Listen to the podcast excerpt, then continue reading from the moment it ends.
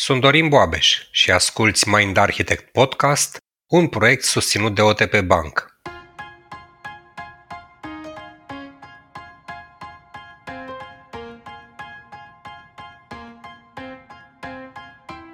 Ți s-a întâmplat vreodată, în conflicte, să simți furia în corp, să-ți crească pulsul, să simți că fierbi și că te încordezi, dar să ții totul în tine? Dar să simți că explodezi la cel mai mic declanșator și că nu te poți stăpâni? Nemetabolizată sănătos, furia poate fi o emoție care rănește oamenii la care ținem cel mai mult și rupe sau erodează relații. Pe de altă parte, dacă o reprimăm și nu o eliberăm niciodată, ne simțim epuizați și poate duce chiar la afecțiuni fizice. Așadar, în acest episod descoperim ce este furia, cum am învățat să o trăim și gestionăm în copilărie, dar și ce putem face în viața adultă pentru a reuși să facem din ea aliat și nu inamic.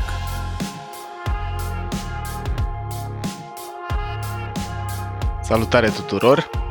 Bine ați venit la un episod care sper că va fi relevant pentru mulți dintre noi. Astăzi o să vorbim despre probabil emoția cu care noi suntem cel mai în contact în România, doar că trebuie să descoperim împreună dacă suntem în contact sănătos sau mai puțin sănătos cu ea.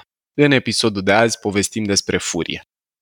Și pentru că e o emoție din categoria celor văzute drept de bază, e bine să vă aducem perspective complementare. O să discutăm în episodul ăsta și despre perspectiva neuroștiințifică, respectiv care e amprenta emoției este ea la noi în creier. O să povestim și perspectiva psihologică, cum ne putem uita la ea și la utilitatea ei în viața de zi cu zi. O să vorbim când învățăm să trăim și să exprimăm sănătos sau mai puțin sănătos emoția asta, care sunt efectele și, la final, tips and tricks despre cum putem să ne reconectăm cu emoția furiei în cazul în care n-am învățat să o trăim sănătos. Și, desigur, ca la toate discuțiile noastre cu tangență emoțională, o am alături de noi pe Alexandra, pe care o pup și îți mulțumesc că ești cu noi și în episodul ăsta. Mulțumesc și eu. Eu aș propune, Alex, să începem cu o definiție a ei și te-aș invita pe tine să o dai pe cea cu care rezonezi și după aia vin și eu cu o completare. Furia, practic, e răspunsul nostru emoțional la un eveniment fie extern, fie intern, pe care îl percepem drept o amenințare sau o încălcare sau o nedreptate.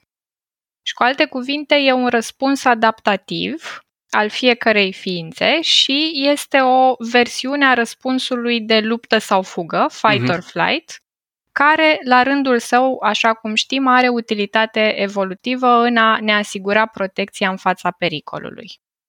Un alt aspect important al furiei, pe care poate îl uh, punem cumva pe locul 2 sau nu suntem neapărat conștienți de el, este acela că furia, ca emoție, susține o energie vitală care ne mobilizează să mergem către lucruri pe care ni le dorim și să depășim obstacolele pe care le întâlnim în drum. Deci, practic, e această forță mobilizatoare a noastră care ne pune în mișcare către lucrurile pe care ne dorim să le îndeplinim. Mie îmi place foarte mult uh, ideea asta. Mai vin, dragilor, cu o completare pe care am auzit-o atât eu cât și Alexandra în lucrarea de doctorat a unui om care pe noi ne-a format în PCM. John Parr îl cheamă și el și-a făcut lucrarea de doctorat în ceva ce se numea The Feeling Wheel sau roata emoțiilor și John propunea în lucrarea lui că emoția asta a furiei este întotdeauna trăită în prezent. Când trăim mânie, are legătură cu ceva ce în prezent a declanșat reacția asta, a produs emoția asta cu amprenta neuro de care o să vă povestesc imediat și eu am rezonat foarte tare cu ideea că furia sau mânia e o emoție care ne ajută să obținem ce avem nevoie în prezent. Și uite, completez doar o singură idee aici. Știu că la o conferință cu Gabor Mate, el făcea diferența asta între furie sănătoasă și nesănătoasă, tocmai în ideea asta de raportare la momentul prezent și atunci vorbim de o furie sănătoasă pe care o exprimăm în relație cu ceva ce trăim acum, în aici și acum, și furia nesănătoasă, care e de fapt cea pe care am tot acumulat-o pe mhm. parcursul mai multor experiențe trecute, pe care n-am reușit să o procesăm și atunci, în momentul în care apare în prezent, are o intensitate mult mai mare. Și aceea e practic o formă de exprimare nesănătoasă a furiei. Perfection. Foarte bună clarificare. Mhm.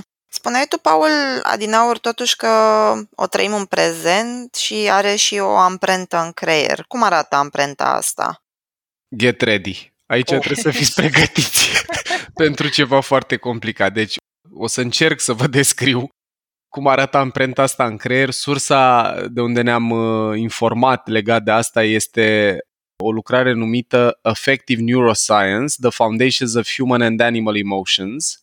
Este scrisă de un neurocercetător americano-estonian pe numele lui Jack, J-A-K, Pangsep, p a n k s e p p da? dacă vrea cineva să o caute, e practic părintele el e neurocercetător și psihobiolog și omul care a inventat termenul de affective neuroscience, neuroștiința care studiază mecanismele emoționale. Deci, cumva am încercat să mergem la părintele subiectului. Și el spune așa, că furia pornește de la activare în amigdală, despre care noi am mai povestit. Deci amigdala, aceeași structură care reacționează la amenințări, are și alte valențe, alte roluri, respectiv în amigdala medială, care apoi proiectează către hipotalamusul medial, o altă structură care face parte din sistemul limbic, și de acolo spre locații specifice ale ceva ce se numește periaqueductal grey.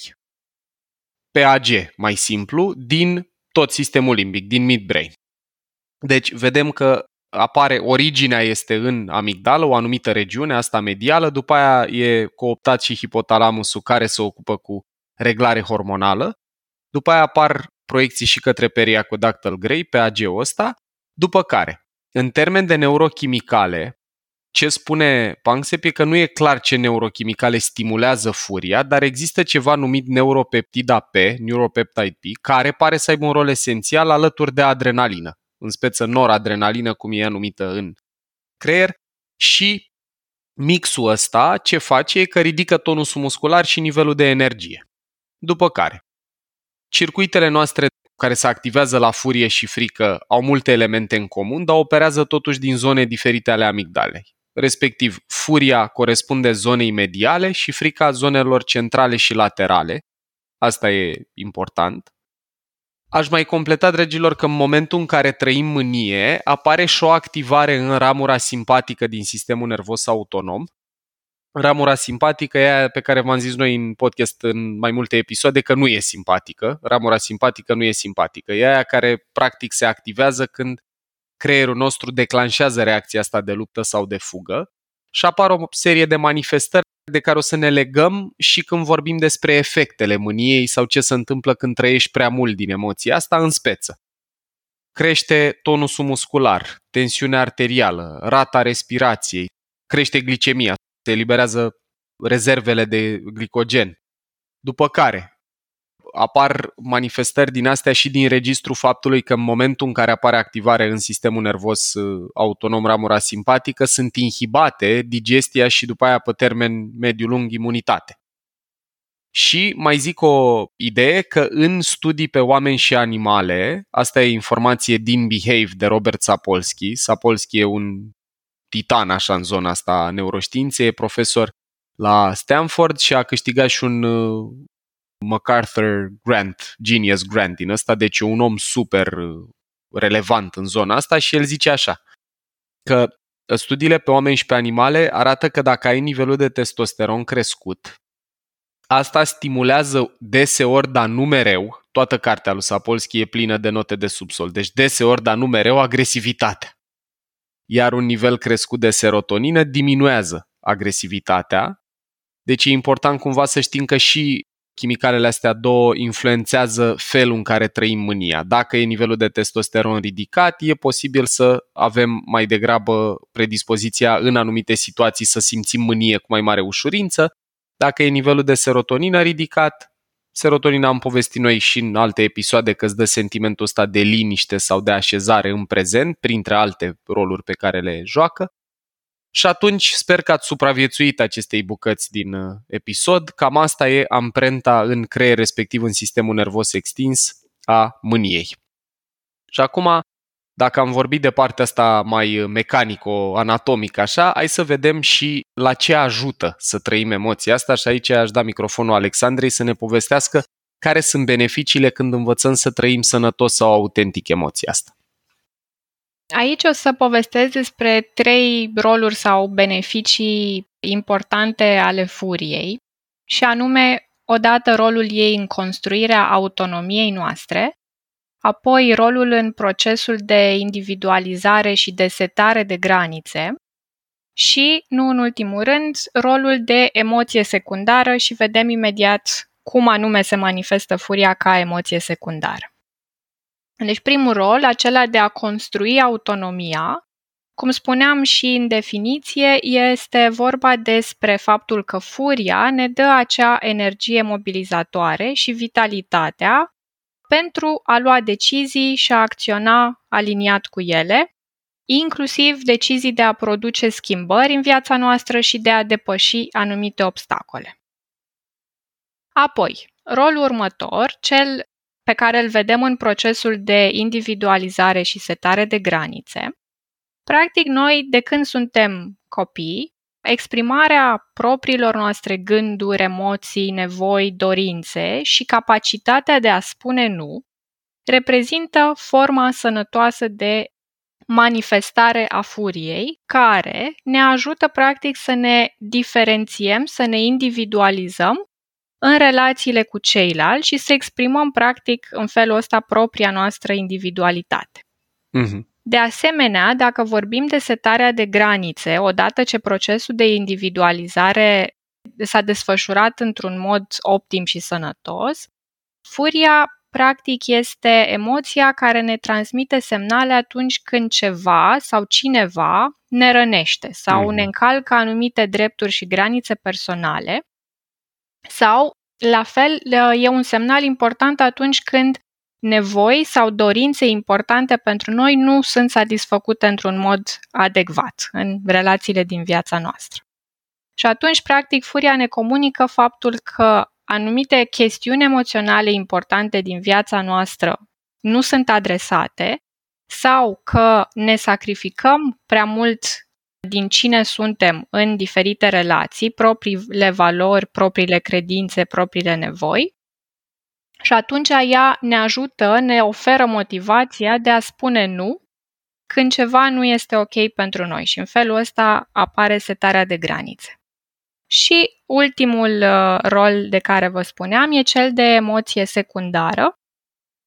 Și aici mă refer la faptul că sunt situații, spre exemplu, unde dacă ne observăm cu atenție, furia poate să vină însoțită de alte emoții sau chiar să acopere alte emoții, cum ar fi tristețe, frică, neputință, rușine. Practic, emoții care sunt mult mai greu de tolerat pentru noi, pentru că ne pun în contact cu zone vulnerabile. Și în contrast cu toate aceste emoții dificile, furia poate să ne ofere un val de energie, poate să ne ajute să ne simțim mai în control, mai degrabă decât să uh-huh. ne simțim vulnerabili sau neajutorați.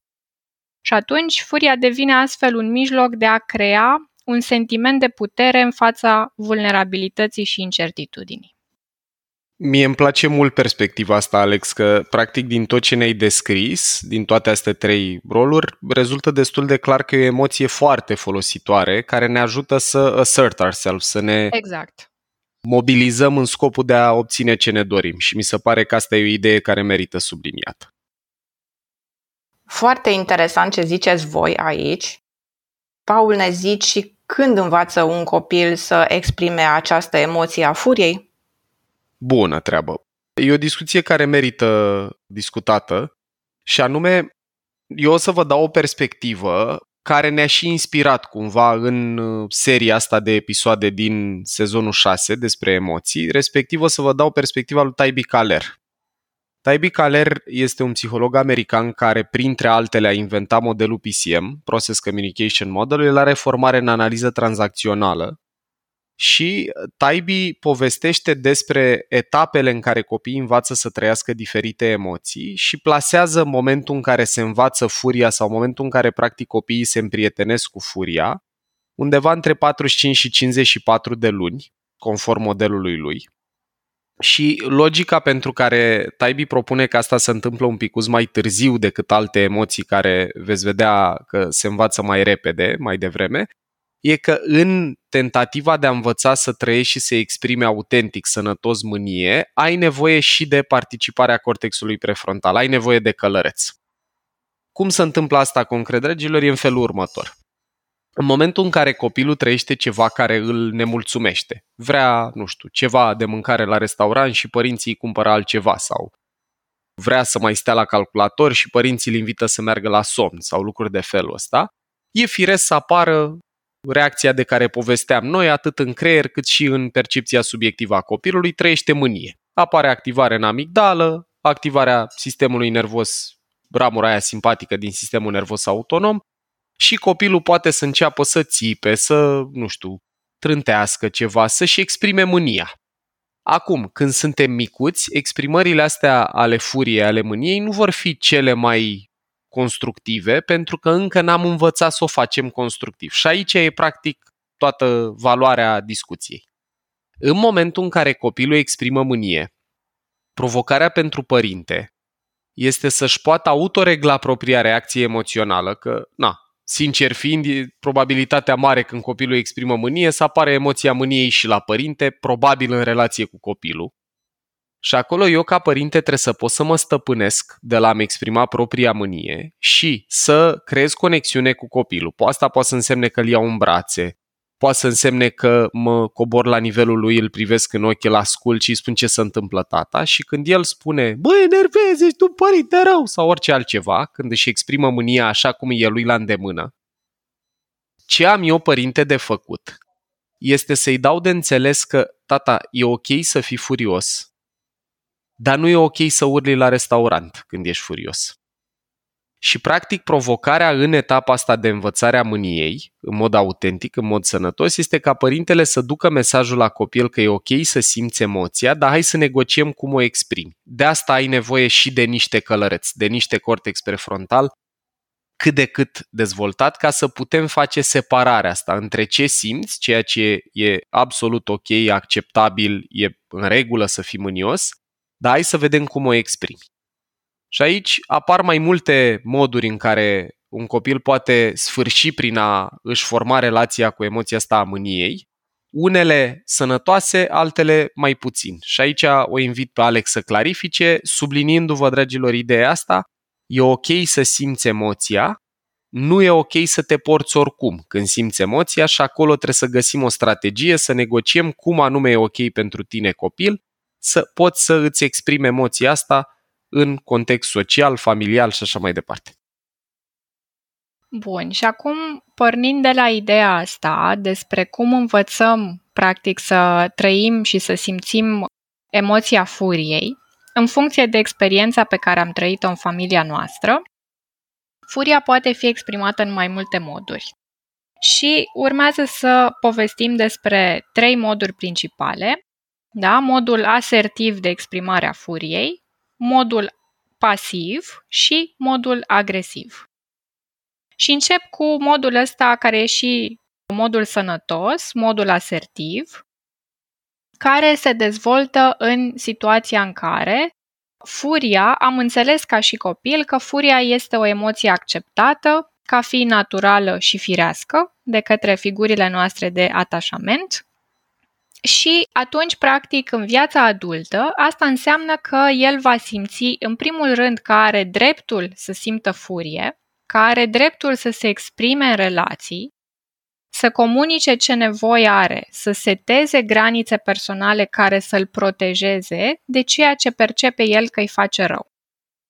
Și aici vorbim despre persoane cu o stimă de sine ridicată, care folosesc furia ca o modalitate de a se exprima pe sine în relații și o modalitate de a-și îndeplini nevoile și dorințele, rămânând în același timp într-un raport de egalitate în relația cu ceilalți. Așadar, o să vedem că față de alte moduri nu mă poziționez nici superior în relație cu ceilalți, nici inferior, ci există acest raport de egalitate unde furia practic mă ajută să exprim cine sunt eu și ce am nevoie în relațiile din viața mea. Apoi, avem modul pasiv și aici vorbim despre copii care înțeleg foarte devreme că exprimarea furiei e neacceptată și chiar mhm. pedepsită. Și aici, practic, înțeleg că iubirea e condiționată de suprimarea acestei emoții și atunci alegerea naturală, automată și involuntară va fi să se conformeze pentru a păstra atașamentul de care depinde supraviețuirea lor când sunt mici și vulnerabili. Și consecința spuneam că e acest mod pasiv de exprimare a furiei, mai ales dacă am trăit cu frica de a fi în pericol de respingere, de abandon, atunci când o exprimam în relația cu îngrijitorii mei.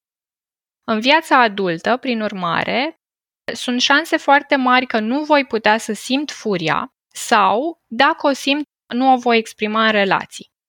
Și în cele din urmă, furia poate chiar să ajungă să se manifeste împotriva mea prin diferite forme de autoagresiune verbală și chiar fizică. În relațiile cu ceilalți, voi interacționa mai degrabă dintr-un spațiu, cum zicem noi, de people pleaser sau de codependență. Și asta ce înseamnă? Înseamnă că mai degrabă voi alege să îmi trădez sau să-mi neglijez propriile nevoi pentru a fi iubit sau ales sau pentru a aparține, voi adopta opiniile sau credințele altor oameni și voi avea grijă să nu mă diferențiez prin uh, opinii diferite, perspective diferite, nevoi diferite în relații. Voi rămâne mic, rezervat, mă conformez pentru a nu fi criticat, judecat sau respins. Fac deseori lucruri pentru că mă simt vinovat, dacă nu îndeplinesc așteptările celorlalți, iar la final ajung să simt resentimente. Da? O mhm. formă nesănătoasă de, de a trăi furia, adunarea acestor resentimente în timp. Și, practic, valoarea de sine o măsor prin cum sunt perceput de alții și de aceea și fac tot ce pot pentru a fi ales, pentru a fi dorit, pentru a fi apreciat și pentru a păstra relațiile cu orice preț. De asemenea, mai e situația celor care încep să îndeplinească, și asta am văzut frecvent în terapie, diverse roluri în uh, relații, neglijându-și propriile nevoi. Și aici vorbim de copilul cu minte, vorbim de copilul care trebuie să performeze și să obțină rezultatele dorite de ceilalți pentru a primi iubire. Și atunci ajung să înneg sau să reprim anumite părți din mine pentru a îndeplini rolurile și așteptările celorlalți, iar a spune nu și a pune granițe vine deseori cu sentimentul ăsta că sunt egoist și mm. mă mhm. simt vinovat dacă o fac în relație cu ceilalți. Și avem al treilea mod de exprimare, cel agresiv, da? Și aici, practic, vorbim de situația în care ca și copil am asistat, spre exemplu, la izbucniri foarte intense de furie, chiar agresive și violente. Și atunci, în unele cazuri, asta mă poate conduce la modelarea acestui mod de exprimare a furiei mai târziu în viața adultă. Și în aceste cazuri, furia devine o problemă pentru că ea merge într-o zonă extremă, exprimată într-un mod nesănătos, periculos și chiar dăunător pentru mine și pentru ceilalți. Și furia asta necontrolată se poate transforma rapid și în agresiune, abuzuri, violență, devenind astfel un instrument de atac și de a avea putere în raport cu ceilalți. Doar o idee mai am și închei cu, cu prezentarea acestor moduri ce s-a observat în urma și a studiilor, dar și a observațiilor în terapie, e că persoanele care mai degrabă își suprimă furia suferă mai des de depresie, boli autoimune și cancer, uh-huh. iar cei care trăiesc furia cu intensitate foarte mare prezintă un risc mai mare de a suferi de boli cardiovasculare. Mie mi se pare foarte util ce ne-ai povestit, Alex. Eu vreau doar să le sintetizez așa pentru mine și pentru cei uh-huh. care ne ascultă. Deci, în esență, în copilărie, noi putem să învățăm una din trei scheme. 1. Exprimarea asertivă, care e despre a îmi folosi emoția asta și reacția de tip mânie pentru a obține ce vreau, dar de pe o poziție de egalitate cu cei din jur, deci e foarte mult legată de nevoi, de stima mea de sine, de granițele mele personale, nu e folosită pentru a intimida alte persoane, cum e în cazul celei agresive. Da. A doua e asta pasivă în care probabil când eu trăiam mânie și o exprimam, am fost uh, agresat sau mi s-a dat de înțeles că dacă eu mă prezint comportamental în felul în care o făceam, nu e ok și de acolo elefantul meu a învățat că eu, dacă vreau să aparțin unei relații sau să supraviețuiesc aici, mai bine nu mai simt asta. Uh-huh. Și aici, de aici poate să apară cei pățit iubitul n-am nimic sau cei pățit iubitule n-am nimic în care eu, deși simt mânie sau ar trebui să simt mânie, nu intru în contact cu emoția asta și apare reprimarea. Și a treia variantă e asta agresivă, în care eu am învățat că mânia e o emoție care mă ajută, dar mă ajută să-i domin pe alții, mă ajută să-i supun voinței mele pe alții și este a doua variantă nesănătoasă. Asta pasivă sau agresivă sau pasiv-agresivă, că există și probabil combinația asta, exact. în care poți să pe față să dai de înțeles că te supui, dar să fii pasiv-agresiv și să încerci să sabotezi procesul sau interlocutorul. Mm-hmm. Astea sunt variantele mai puțin folositoare. Bună treabă. Eu aș mai spune aici și că informația pe care ne-ai dat-o tu e foarte bine documentată în When the Body Says No, cartea lui Gabor mhm. Mate, de la care am auzit despre corelația asta empirică în care oamenii care nu reușesc să trăiască autentic mânie au o predispoziție mai mare la bolile autoimune. Eu am rămas și cu ideea tot din cartea lui Gabor că în cazul bărbaților e o incidență mai mare de cancer pulmonar, iar în cazul femeilor de cancer de sân, mm-hmm. la mhm. incapacitatea asta de a trăi și exprima mânie, și aș mai da o componentă de ce oamenii care trăiesc în exces emoția furiei, deci vorbim de oamenii care au reacțiile alea de care vorbeai tu disproporționat de intense la niște declanșatori în prezent moderați, deci nu știu, îmi găsesc locul de parcare luat și explodez sau scap un, nu știu, băz de chibrit pe jos și mă enervez și devin foarte agresiv, acolo pentru că apare activarea aia simpatică, activarea în uh, sistemul nervos autonom ramura simpatică, există o probabilitate, o incidență practic mai mare de risc de atac cerebral, infart și așa mai departe. De ce?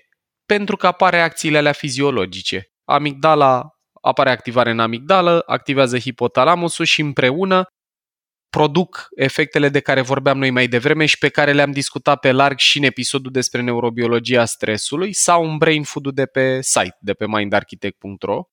Deci, dragilor, iată cum a putea trăi sănătos sau mai puțin sănătos emoția asta poate să te ajute să avansezi în viață cu ce planuri, nevoi și obiective ai sau poate să te predispună inclusiv la probleme de sănătate foarte, foarte grave aproape că mi-e frică să dau exemplu ăsta, Paul.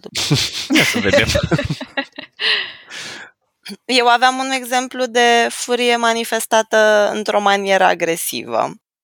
Pentru oricine mă cunoaște, nu e o noutate că pentru mine subiectul egalității de șanse dintre sexe e unul la care sunt foarte reactivă emoțional și specific am avut uh, acum vreo câteva săptămâni o discuție în care era pus pe masă subiectul ar trebui sau nu ar trebui să li se ofere femeilor un job într-o poziție de conducere sau foarte solicitantă din punctul de vedere al timpului și energiei pe care ar trebui să o dea la job pe o perioadă lungă de timp, să zicem 5 ani, uh-huh. dacă femeia respectivă ar putea în următorii 5 ani să hotărască să își întemeze o familie, respectiv să facă un copil. Și cele două tabere erau ar trebui sau n-ar trebui, afirmativ și negativ. Specific în discuția asta am simțit la un moment dat că încep să simt furie. Îmi crește pulsul, mi se activează impulsul de fight, simt că începe să mi se încălzească fața și apoi mă înfurii. Ce am observat însă și în momentul ăsta, în discuția de care vorbesc acum, dar și în general, e că sunt mult mai reactivă atunci când uh, identific în persoana cealaltă un soi de credință în sensul ăsta, adică dacă dezbaterea sau discuția, argumentarea se întâmplă doar ca să aducem argumente de o parte și de alta, mă înfuri oricum, dar am istoric de dacă identific o credință la celălalt în sensul ăsta, în care mă înfuri foarte tare și lucrurile devin aproape personale, adică e despre cum persoana mm-hmm. aia nu respectă femeile, persoana aia și-ar dori să nu aibă femei în poziții de conducere și așa mai departe. E asta mm-hmm. o manifestare agresivă a furiei? Absolut, da. și să vede și în, dacă ne ducem la episodul 2 din sezonul 1 în care povesteam noi diferențele între călăresc și elefant. Practic preia controlul sistemul 1 aici, vorbim de deturnare emoțională, chit că e parțială sau totală, în care, cum zici tu, lumea devine alb-negru, respect sau nu respect, ești cu mine sau împotriva mea, dispare flexibilitatea E un exemplu foarte bun de cum ceva ce e important emoțional pentru noi, în momentul în care e atins de o conversație, poate să ducă, iată, la emoția asta. Și aici problema e intensitatea, că dacă trăiesc o doză de activare nervoasă, o doză de mânie care mă ajută să-mi exprim punctul de vedere constructiv, e super. E exact ce țintim cu episodul curent, să ajutăm cât mai multe persoane să găsească spațiul ăsta. Dar dacă mă descoper acaparat emoțional de asta și atașat de punctul meu de vedere de natură că nu prea mai văd alte opțiuni, acolo probabil că vorbim de forma aia nesănătoasă de care vorbeam mai devreme, în care eu readuc în prezent bagaj emoțional de tip mânie reprimată din situația anterioară. Da, intensitatea de regulă e acest indicator de care ne putem folosi că ceea ce se întâmplă nu e legat doar de momentul prezent. Adică dacă de la o discuție în contradictoriu simt că lucrurile deja iau o turnură foarte personală, foarte intensă și se îngustează viziunea asta în alb sau negru și devin foarte rigid, acolo poate fi un indicator că e ceva mai mult decât strict discuția din momentul respectiv cu persoana respectivă. Eu aș putea să zic că la capitolul ăsta sunt campioană. Cam așa, da. și a fost un moment care a fost după 45 de ani în care efectiv nu mai suportam să fiu furioasă și mi-am dat seama cât de rău îmi face asta și am luat măsuri în sensul că am căutat ajutor. Am observat că cel mai des mă înfuri atunci când prin filtrele mele, constat că are loc o nedreptate sau o percep la adresa mea sau la adresa celorlalți. Cumva am învățat să și observ momentele în care eu simt că corpul cumva reacționează înainte să se instaleze furia și anume eu simt o strângere așa în zona pieptului, iar uh, toată pielea începe să mă furnice și o stare de agitație își face simțită prezența așa în tot corpul. Mm-hmm. Până să vă ascult acum pe voi, aș fi spus că reacția mea naturală era de luptă și că pe parcursul timpului am învățat să o inhib.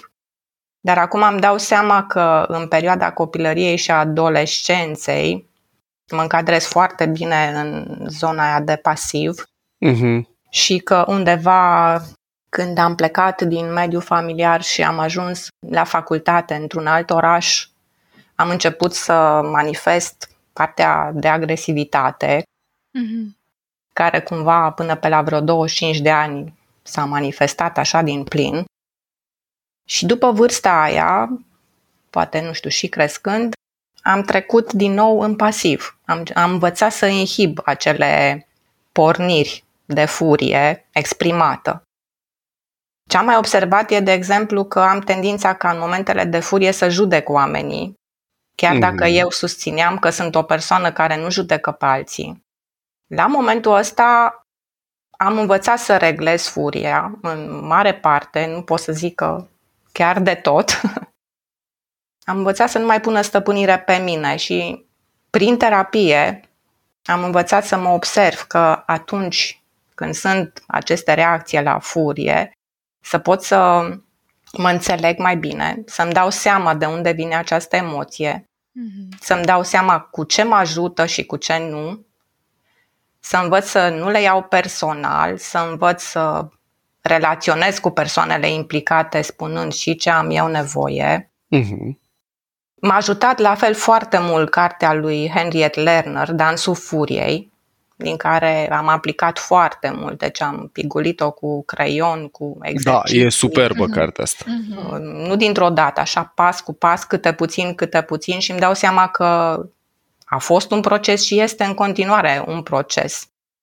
Deci cumva mă simt cumva prin toate trei părțile pe care le-ați descris. Și e frumos din ce povestești, Dana, exact asta, că relația noastră cu furia poate să evolueze în timp. Mm-hmm. Exact, adică poți să o fi învățat într-o manieră mai puțin constructivă când eram mic, să observ asta la mine, să încep să lucrez.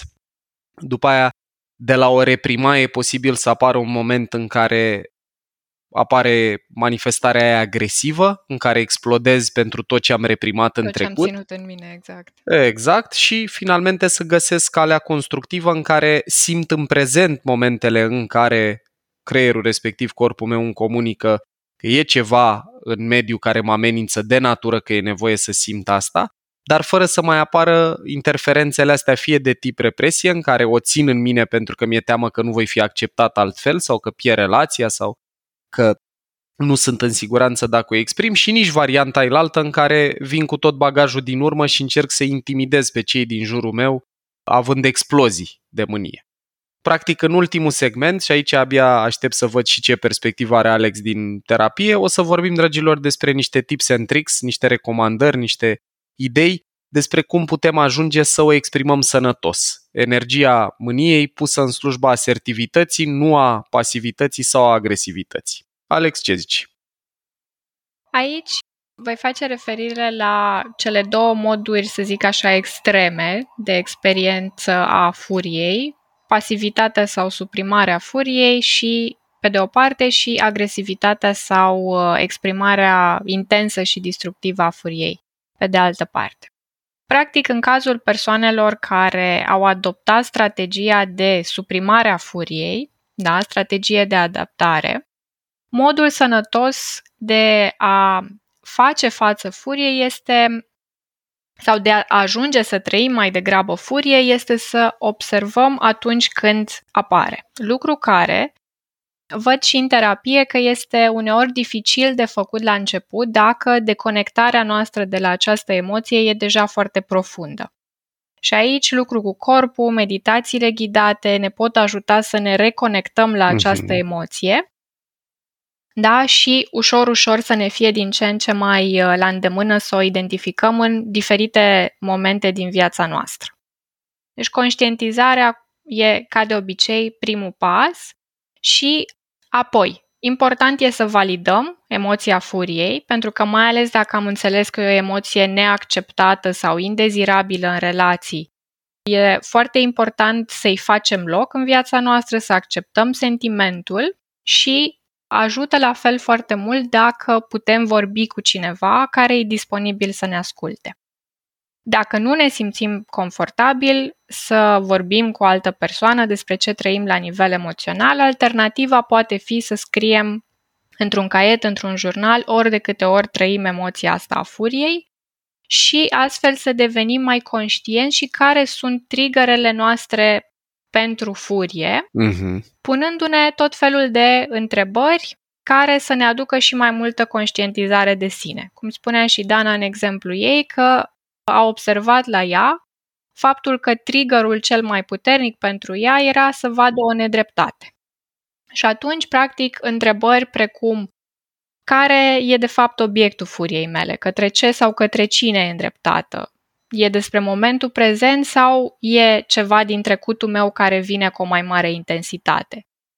Ce nevoi importante pentru mine nu sunt adresate sau ce granițe personale au fost încălcate și cum pot să le stabilesc pentru a mă proteja în relații? Apoi ajută foarte mult inclusiv să vedem dacă furia asta vine și însoțită de alte emoții, pe care poate le acoperă, cum spuneam mai devreme, emoții care ne duc mai mult în contact cu zonele noastre vulnerabile și să vedem și mesajul din spatele acelor emoții. Și ultimul pas e ăsta despre cum pot să comunic constructiv ce am nevoie, lucrând în paralel la a descoperi cine sunt eu, apropo de procesul de individualizare de care povesteam la începutul discuției noastre, în care să descoper cine sunt eu în mod autentic, dincolo de toate condiționările învățate, uh-huh. în mhm. urma experiențelor mele timpurii. Implică de asemenea lucru pentru a consolida încrederea în mine însă, consolidarea la fel a autonomiei și a sentimentului că am dreptul la propriile emoții, nevoi, dorințe, granițe personale și să le comunic în relații ulterior.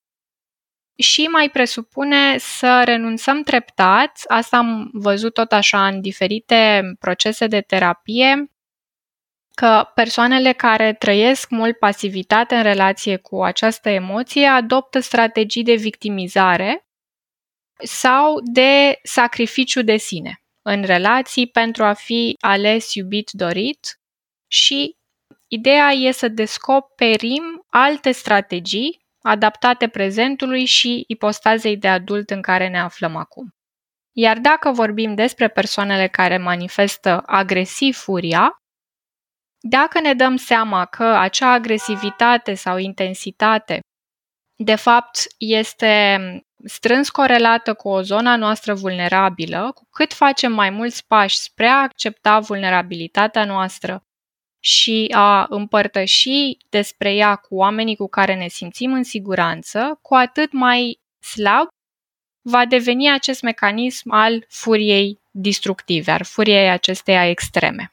Și specific intensitatea cu care trăiesc furia poate fi gestionată mai bine prin diferite tehnici de mindfulness și respirație, care să mărească practic spațiul nostru de răspuns între stimul și răspuns și astfel nu voi mai reacționa la fel de frecvent, cel puțin pe pilot automat, pentru că îmi dezvolt această capacitate de a-mi lua un spațiu uh-huh. în mhm. care să devin conștient de ceea ce trăiesc în momentul prezent și să aleg să răspund diferit.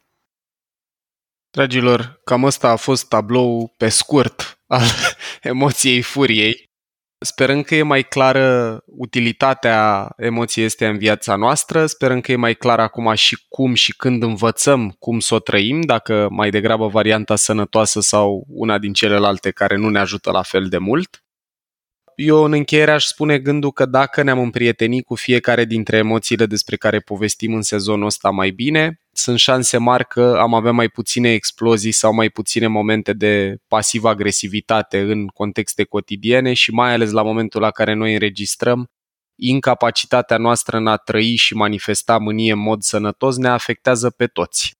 La momentul înregistrării suntem în perioada asta cu pandemia, cu vaccinările, cu oameni care văd lucrurile diferit și indiferent de poziție, ce vedem zilnic și la televizor și în stradă sunt o grămadă de exemple de cum nu anume știu să trăiesc emoția asta sănătos și cum fie explodez în relație cu cei din jurul meu, fie mă prefac că sunt de acord și după aia am reacții din astea pasiv-agresive. Deci e super important în opinia mea să ne împrietenim cu exprimarea sănătoasă a mâniei că în felul ăsta o să putem mai degrabă să facem pași către a obține ce avem nevoie și ce ne face bine, fără să afectăm relațiile cu cei din jur și să creăm din ce în ce mai multă divizare și diferență versus apropiere. Vă dorim călăreț puternic, elefant înțelept în relație cu mânia. Ai ascultat un episod din podcastul Mind Architect al lui Paul Olteanu și al invitaților săi, Dorin, Dana și Luciana. Dacă ți-a plăcut acest episod și îți dorești să afli mai multe, te invităm să descoperi pe mindarchitect.ro un ecosistem de învățare creat special pentru cei care vor să facă neuroștiința și psihologia parte din viața lor de zi cu zi. Conținutul Mind Architect nu este destinat și nici nu trebuie interpretat ca fiind utilizabil pentru a diagnostica, trata, atenua, vindeca, preveni sau un alt mod a fi utilizat pentru orice boală sau condiție medicală. Nici nu trebuie considerat substitut pentru consultație psihologică sau muncă terapeutică. Podcastul Mind Architect poate fi ascultat în continuare gratuit pe rețele de podcasting precum Spotify, Apple Podcasts, pe canalul de YouTube Mind Architect sau pe mindarchitect.ro. Și dacă ai în preajma ta alte persoane care crezi că ar avea de câștigat din genul acesta de cunoaștere, ne-am bucurat tare să le dai și lor un share.